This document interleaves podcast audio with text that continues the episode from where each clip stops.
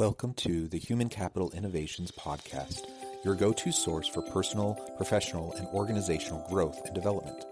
We hope you tune in often for all things people management, organizational development and change, organizational leadership, and social impact related. Maximize your personal and organizational potential with Human Capital Innovations Podcast.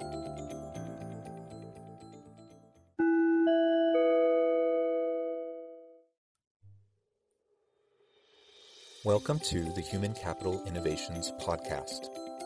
In this HCI podcast episode, I continue my discussion with Core HRIR in India about performance management and assessment and data analytics.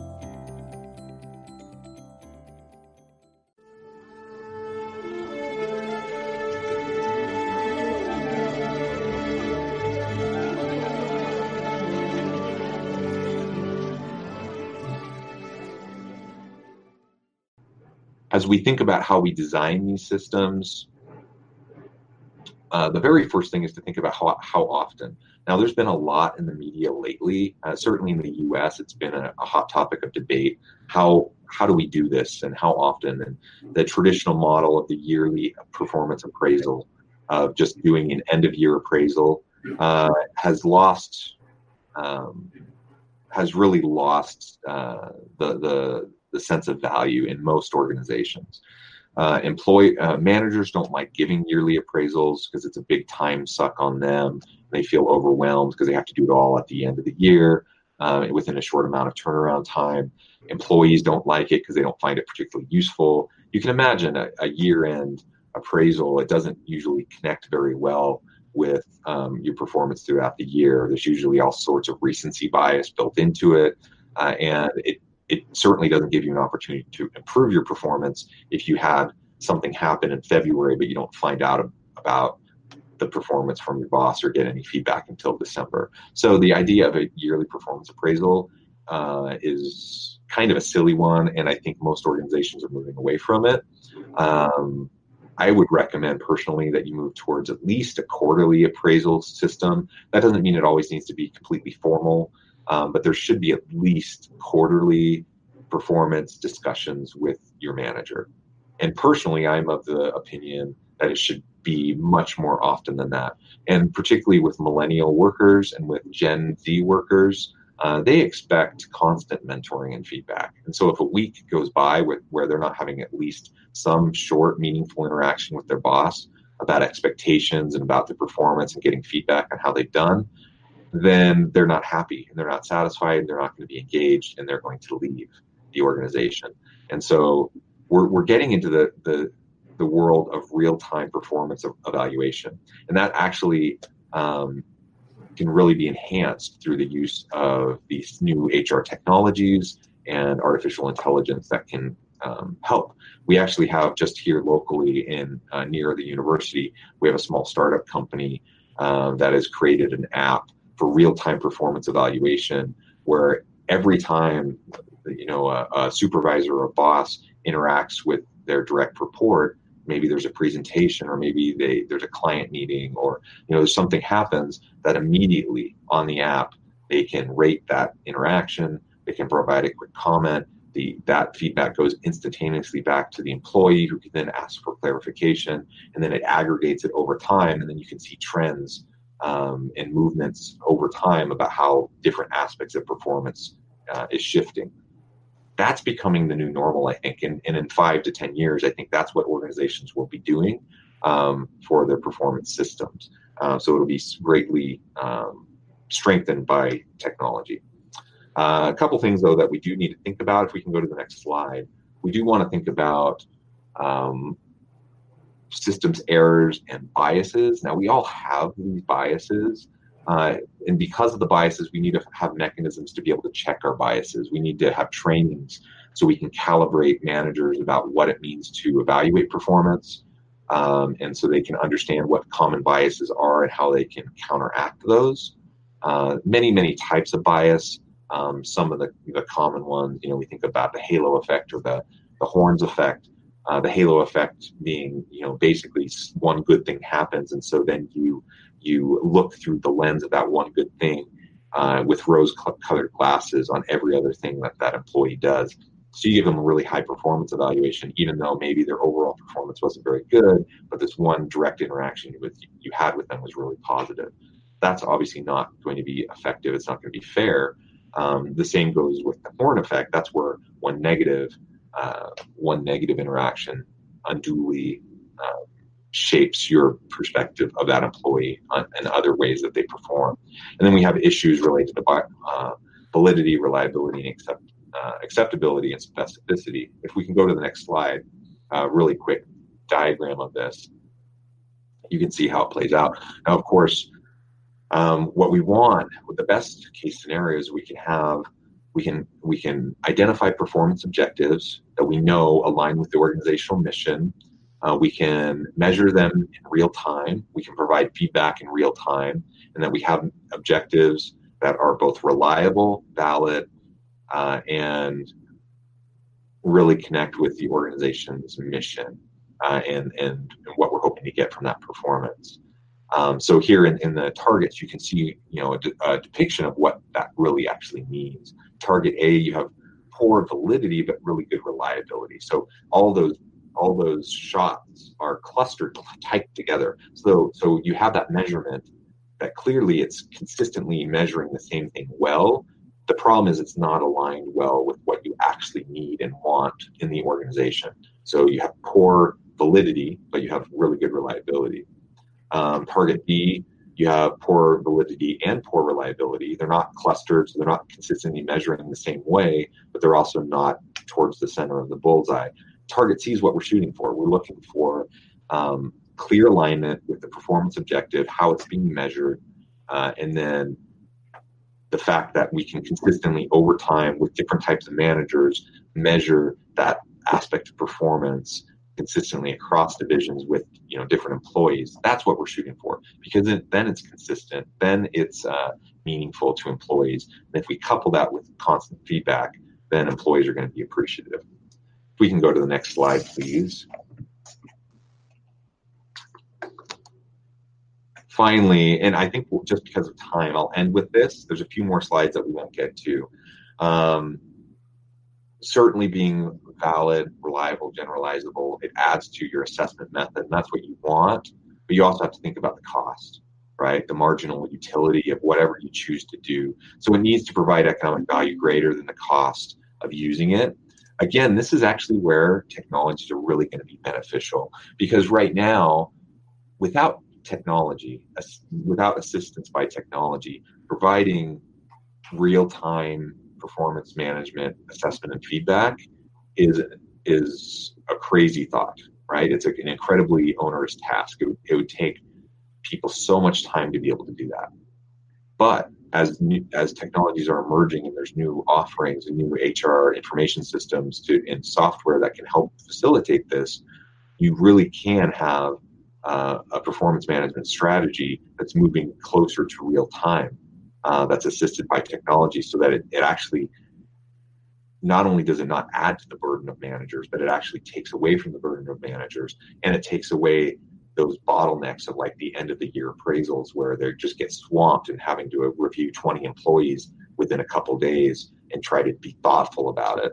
That's such a hard thing and such a, a time suck on managers. But you start to break it up and you assist that through technology and you, you're able to to chart and graph performance over time, that becomes meaningful to organizations. It becomes meaningful to employees. Um, with that, so there's a couple more things we we just won't have time for. Maybe it'll come up in questions.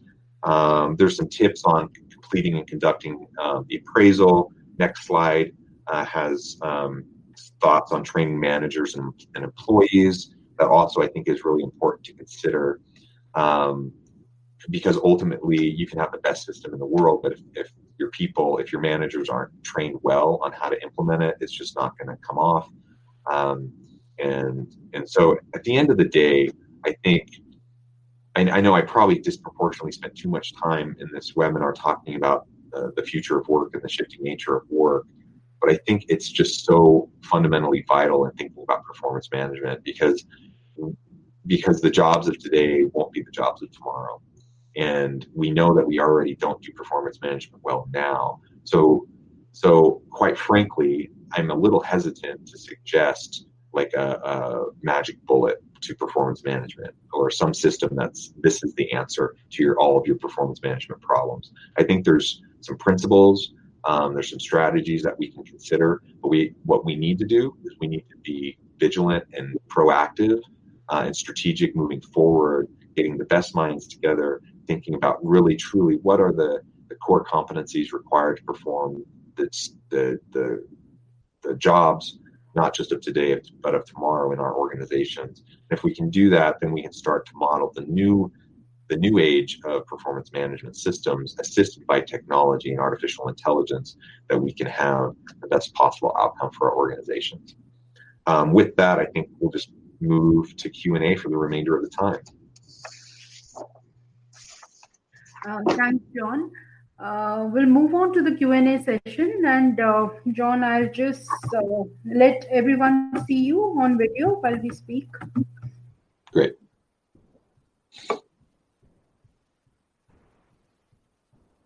Great. So, John, our first question is from Rajesh Singh, uh, who states that um, in current scenario there is a you know lack of management support and biases which practically exists in organizations.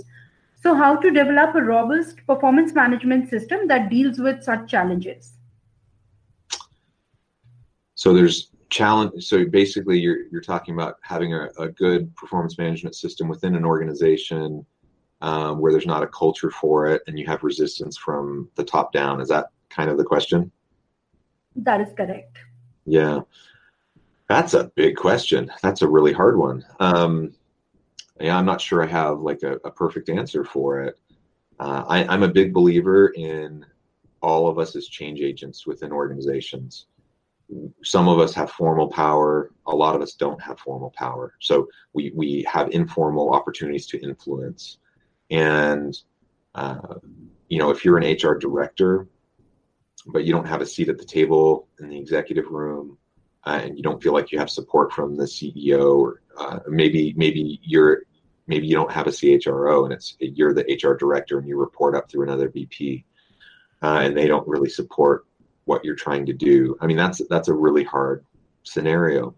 Um, and I think it, it comes back to constantly trying to show the value of what HR has to offer to the organization as a business partner.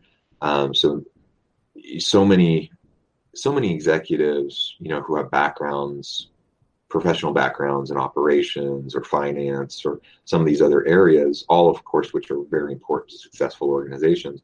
They don't always have a, a great appreciation for HR, or they might even see HR as the uh, uh, as just the, the the the money suck of the company. You know, the, the, all this money's going in, it's not actually producing anything, and so obviously that's not true. HR done well um, can increase creativity and innovation in organizations. It can increase performance. You can lower turnover costs, increase employee engagement. I mean, there's all these different things that good HR systems will do to help cut costs and increase revenues for a company it's our job as HR practitioners to show that value to people up the line, to be able to show it in compelling ways.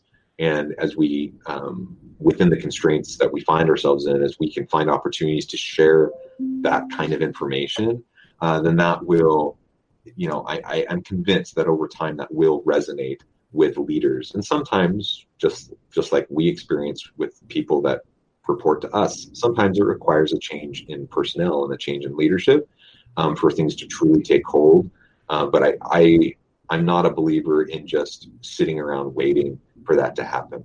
So even if I don't feel like I formally have the ability to push a new initiative, I feel like it's my responsibility to, through informal channels, um, to influence the in any way I can uh, and make the case for what I'm trying to do. So that's that's a general comment to the to the, to the question. Now, specifically to performance management, I, I think it's the same thing. So you you want a performance driven accountability culture within your organization, right? You want um, you want clear core. You want clear objectives related to core competencies.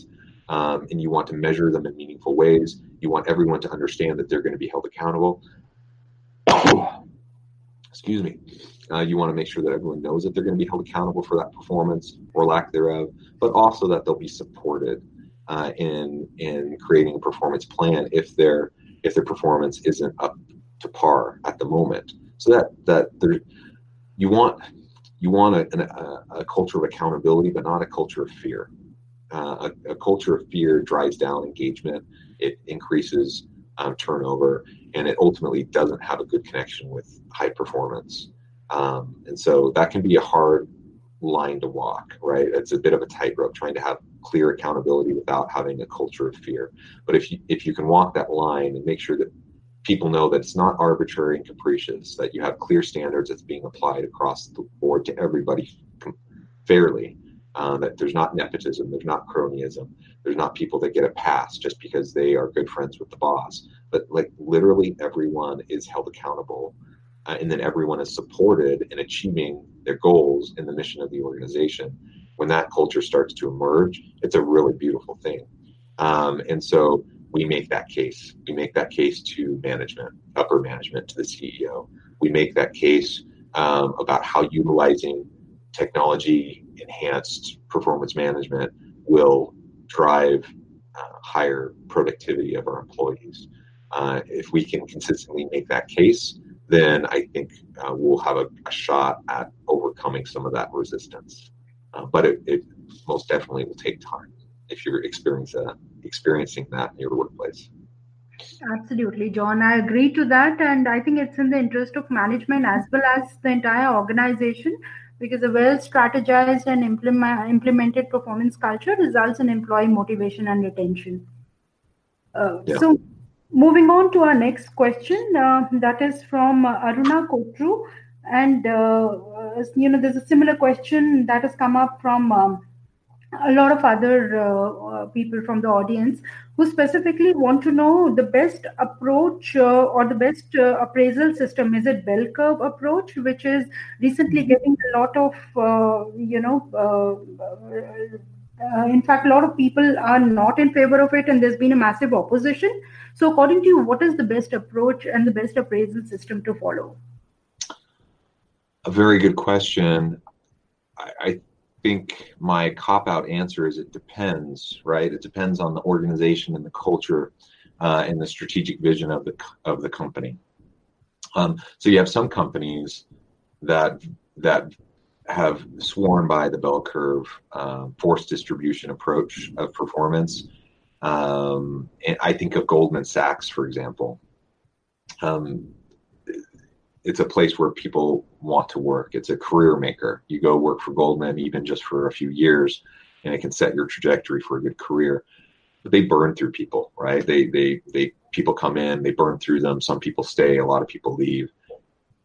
They're not so concerned. They're they're kind of an employer of choice. Like people want to go work for them, and so they they're not concerned about the churn, right? They're not concerned about the turnover, and they basically put the grind. You know, they they just put the pressure on people. And if you're not in the top 80%, it doesn't really matter. You could be an awesome employee. I mean, I don't actually believe this is true, but you, you could possibly conceivably have, um, you know, a division like a, a, a group, a, a, division or an area at Goldman where you have 10 people and all 10 of them are awesome employees that all deserve um, not just to stay, but to get promotions and to get raises and based on their force distribution system, um, every year the bottom two are gone. Right? They're they're they're not really going to even consider it. Um, they're just going to keep the, the top performers. Um, now, I, I, think certainly there's lots of problems with that, uh, and most companies aren't a Goldman Sachs or a Google or a, you know a, a, one of these hot tech companies that people want to flock to. Most companies are fighting for talent, and in that kind of uh, a, a, scenario, you can't afford to get rid of a good person just because they don't fall on the right part of the curve. Uh, I think that's a silly, arbitrary kind of way of making a distinction. Um, what I think is is much more fair, which I think most employees appreciate, is to have clear expectations set, per clear performance standards that are articulated, have um, clear ways that those are being measured, and then have that performance communicated consistently over time And if you have five people on your team and all of them are awesome, then that's amazing. That's awesome. And you don't want to get rid of somebody just because they happen to be the least awesome of five awesome people, right? Um, the same goes the other way. You don't just because you have five bad employees, you don't want to keep one semi. You don't want to. You want you don't want to keep the least crappy employee just because they're less crappy than the other ones. Um, and so keep good employees, get rid of bad employees, um, have performance plans in place to help uh, marginal employees improve. That's that's the approach that I believe in. Um, and the specifics of how that gets implemented depends on the culture of the company and, and how much of an employer of choice you happen to be. Um, you can afford to take a bell curve force distribution approach if you're a Goldman. Most organizations can't do that. Uh, and philosophically, I don't agree with that. I, I don't think that's a, an appropriate way to do it, but but certainly they can get away with it. Hmm. Thanks, John.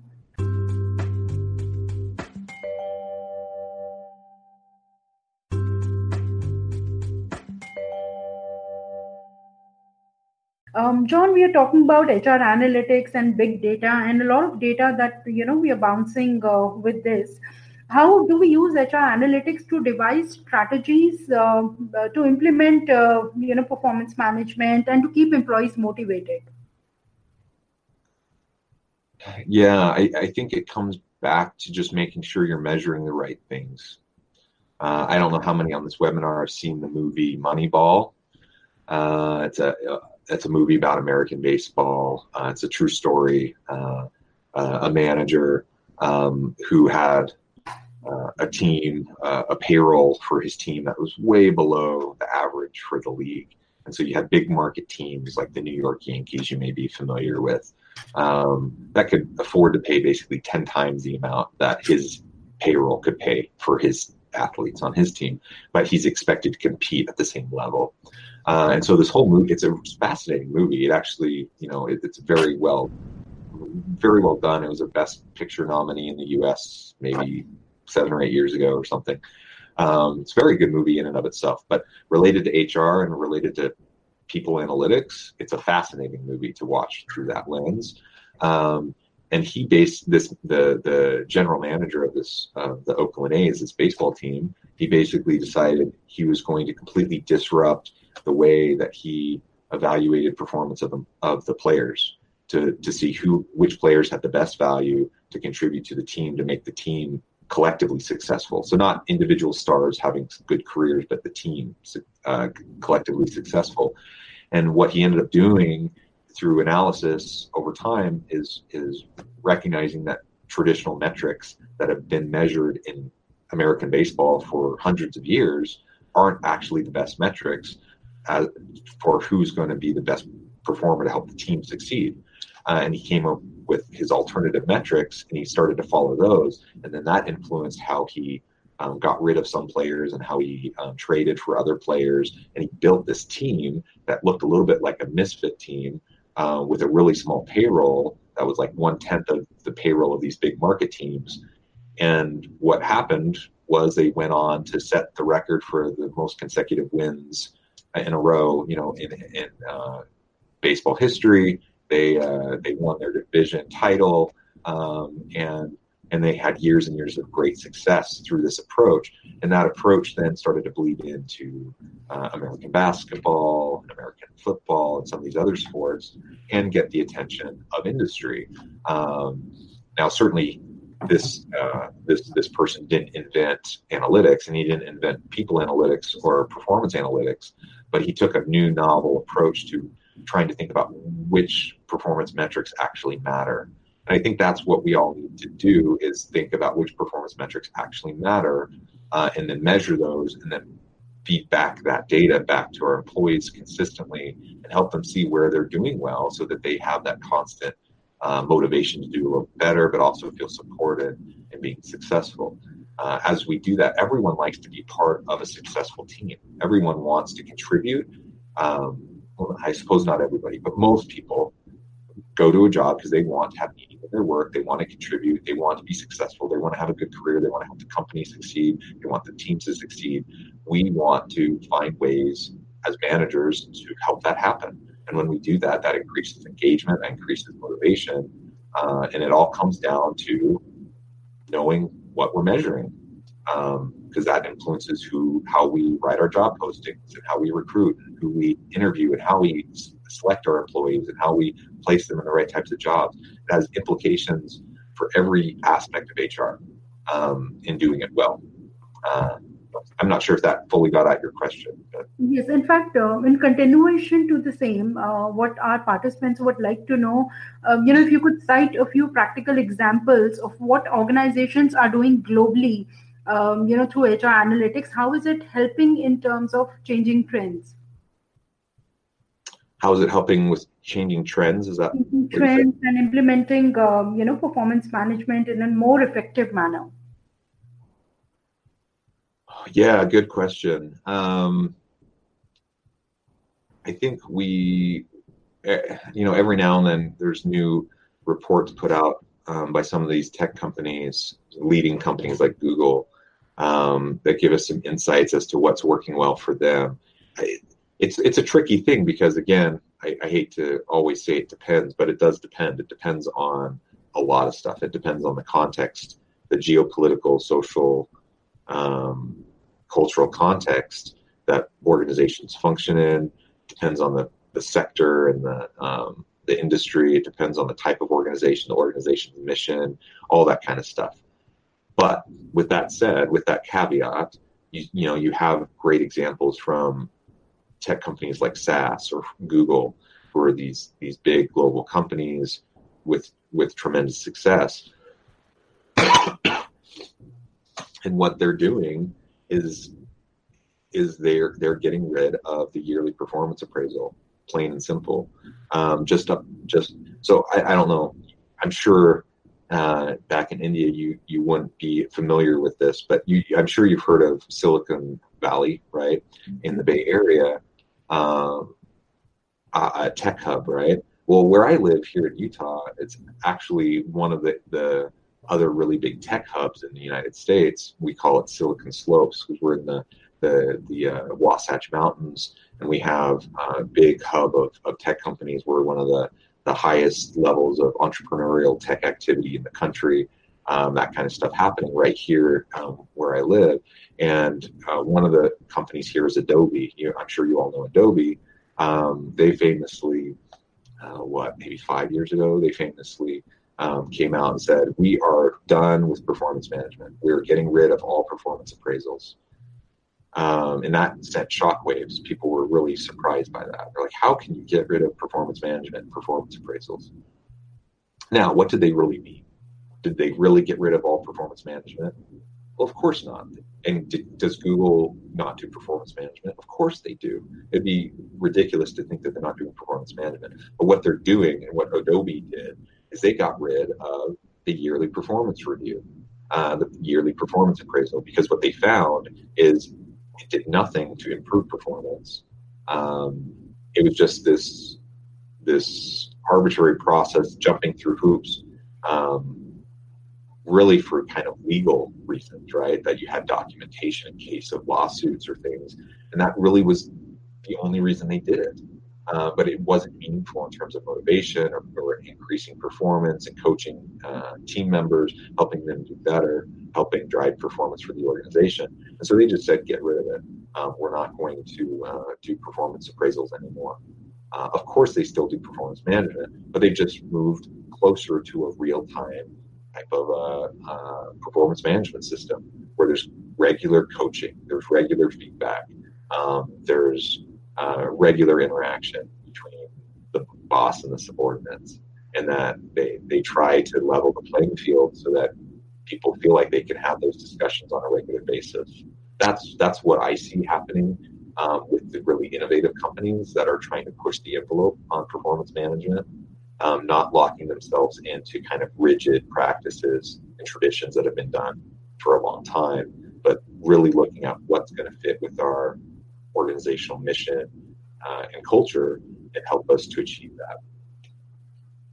Thanks, John. Yes, uh, a lot of organizations have given up uh, sharing performance ratings and instead focus on you know sharing uh, continuous performance reviews and feedbacks great um, yes the next question is from Nobarun, uh, who wants to know the useful hr matrices for organization performance management system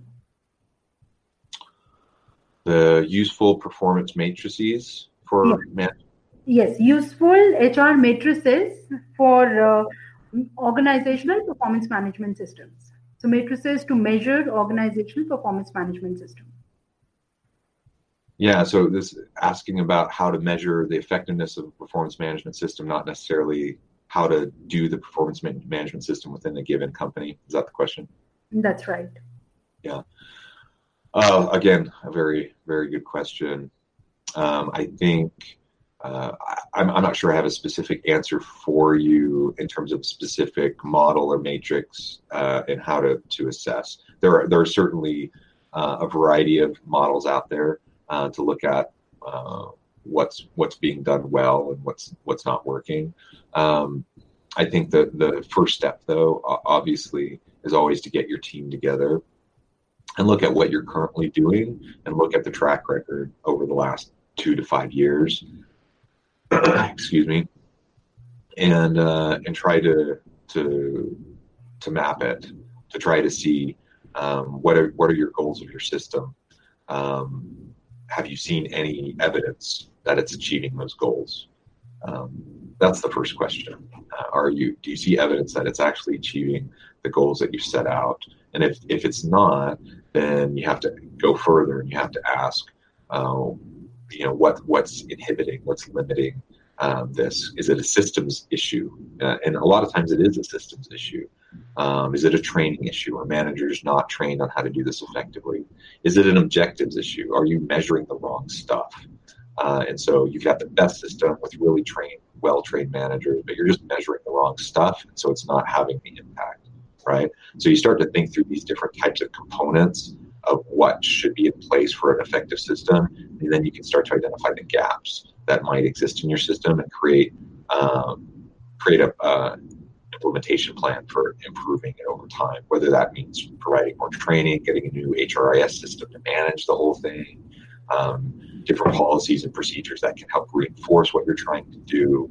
Um, a, a lot of that needs to happen. One of the things that I see a lot of times in organizations you know, if I go in as a consultant, and I see an organization that's uh, it's not functioning well or it's not having the desired outcomes,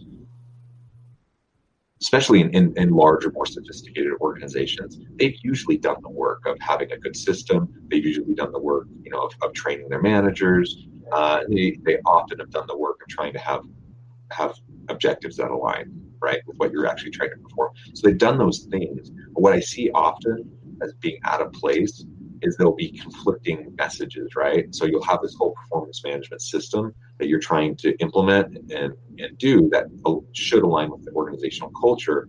But then you have this random thing over here, right? This initiative from an executive or this policy or procedure and, and these different types of things or, or different types of communication uh, that come down uh, that are inconsistent with the whole system itself, right? And that causes a lot of problems because you know, as an employee, I'm sitting here thinking, you know, how do I stay on the good graces of my boss?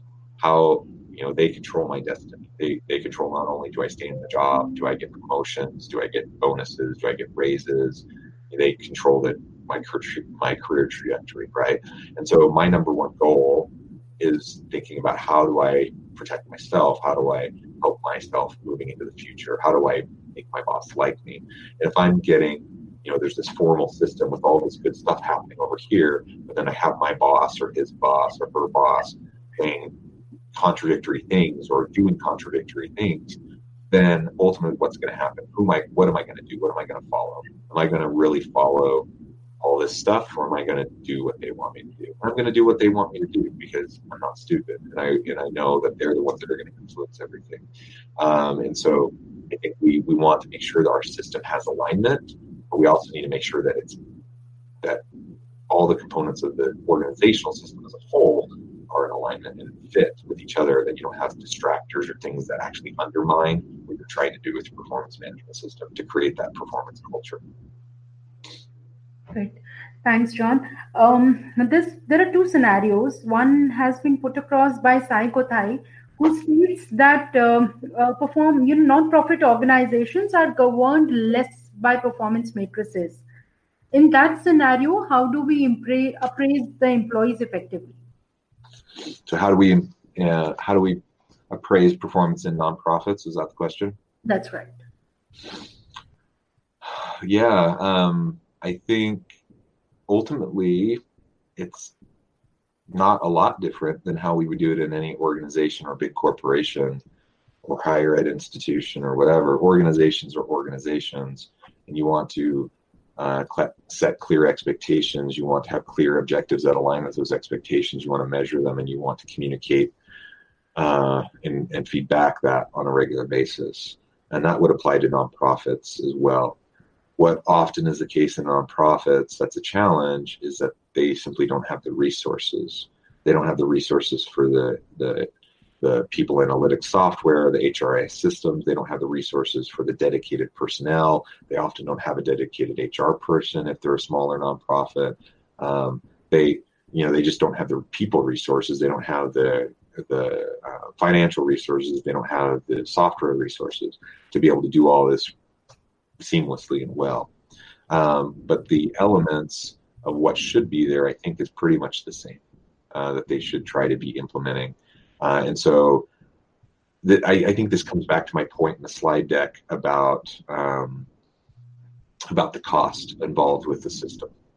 Uh, the reality is we have to be very sensitive to the cost. And if you're if you're in a GE type huge global company, that's one thing. If you're in a local nonprofit, with 10 employees where you're scrounging constantly for government funding and grants and donations and you don't have more people and time then you have, you have to do what works for you. The nice thing is that we have um, free systems. Uh, they're not as streamlined and they're not as good as the, the, better softwares but there's a lot you can do with performance evaluation and assessment just using google tools right? Uh, google sheets and Google Docs and various various um, survey tools that are free. Uh, there's a lot you can actually do. Uh, and so, you know, if I'm going into a nonprofit trying to help them think about their performance management, almost always they won't have that kind of formalized system in place.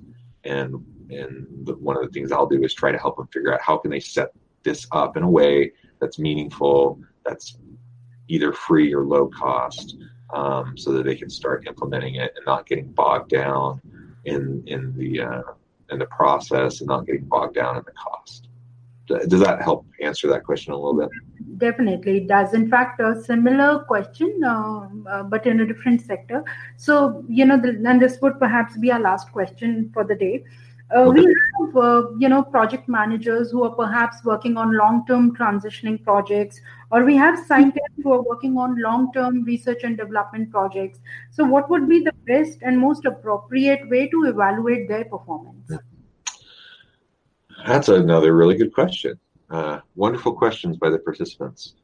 Um, so, I guess really the question, as I understand it, is long-term performance versus short-term performance, right? Um, like there's some jobs where you just have daily, um, you have daily performance that you can measure, and then there's other things that you just don't actually really know if it's successful for like two years or five years, right? Is that kind of the question? Mm-hmm. Um, yeah, that that's how I understand it, and and that that is hard. And so, I mean, my suggestion would be, what are the intermediate types of checkpoints that you can put in place. So you have this research project that's going to take five years. What are the different pieces that go at every stage of that process that, and how can you measure those stages? Um, you won't ultimately know if it's successful until the very end once it you know leads to publication or a new grant you know being received by the research team or whatever obviously those are clear markers of success uh, and achieved performance um, but I'll tell you, you know, I'm in the world of academia and I can work on a research project for a couple years collecting data, then I can write it up and then I can submit it to a journal, and then it can take upwards of a year or two years even before it goes through the review process and then goes through the revisions. And then once it gets accepted, it can even take another year before it actually gets published. Um, so it's just this long process, right? So what that means for me as a professor uh, or as a researcher is that I have to have a pipeline of evidence of performance uh, at my university. I have to be able to show them um, consistent hits, uh, consistent successes. Uh, and that means I can't bank everything on one project. So I, I, have many projects going on simultaneously at different stages, so that so that I can consistently show that every periodically, every so often, I have that new publication or I have that new grant that's been successful, or I have this new this new thing that I've done to demonstrate my value, right? And I think that honestly is what you need to do with these research teams, uh, as well as find ways to have checkpoints with. So if you really have this one major project that they're working on, find checkpoints. Um, you know, of the grant the grant proposal process versus the grant acceptance process, and you can have peer review teams that can go in and help um, internal peer review teams that can go in and help evaluate um, quality of what of the work that's happening. So even if it hasn't led to the final outcome yet, you know that it's on the right track, um, and you can provide that feedback. I, I, think you'd have to have that kind of a system in place. Absolutely. Um, thanks, John. Um, I think that was uh, it for the day. We would have loved to continue and have the, this, this discussion on and on. Uh, but in the interest of time, uh, you know, we'll close the webinar here. And uh, it's been a pleasure having you with us today. Definitely a great opportunity for all of us to have a great learning on a weekday. Thank you. Thank you very much for the invitation. It's been a pleasure. And as I said before, um, I think the slides will be shared. Of course, the video will be posted. Um, for any of you who have been participating on the webinar, um, my my contact information. You can look me up on Google or you can uh, see my contact information in the slides. Don't hesitate to contact me uh, if you want to connect uh, on anything or have discussion or look for a collaboration or something like that. So I appreciate the opportunity. It's been a pleasure. Thank you, John. And I would request audience, um, you know, please feel free to reach out to Core HRIR team or you can connect with John directly on LinkedIn in case of any further queries. Um, thank you so much, John, and thanks to all the participants who've been here. Uh, we would love to hear from you and kindly share your feedback. Also, uh, a big thanks to Veer, Bhanu, Kirti, Kashish, and Anu, and many more people behind the scene for their never-ending support to make these webinars a success. Okay, thank you. Good night. Thanks, John. Good night. Good night, everyone.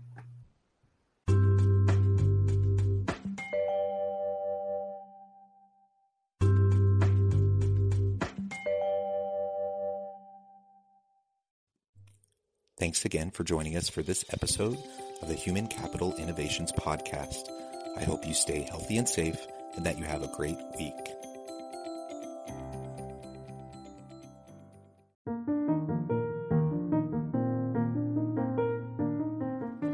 Check out our new weekly LinkedIn newsletter, Alchemizing Human Capital, exploring industry trends via original research and interviews with executives and thought leaders from across the globe. We look forward to having you join us.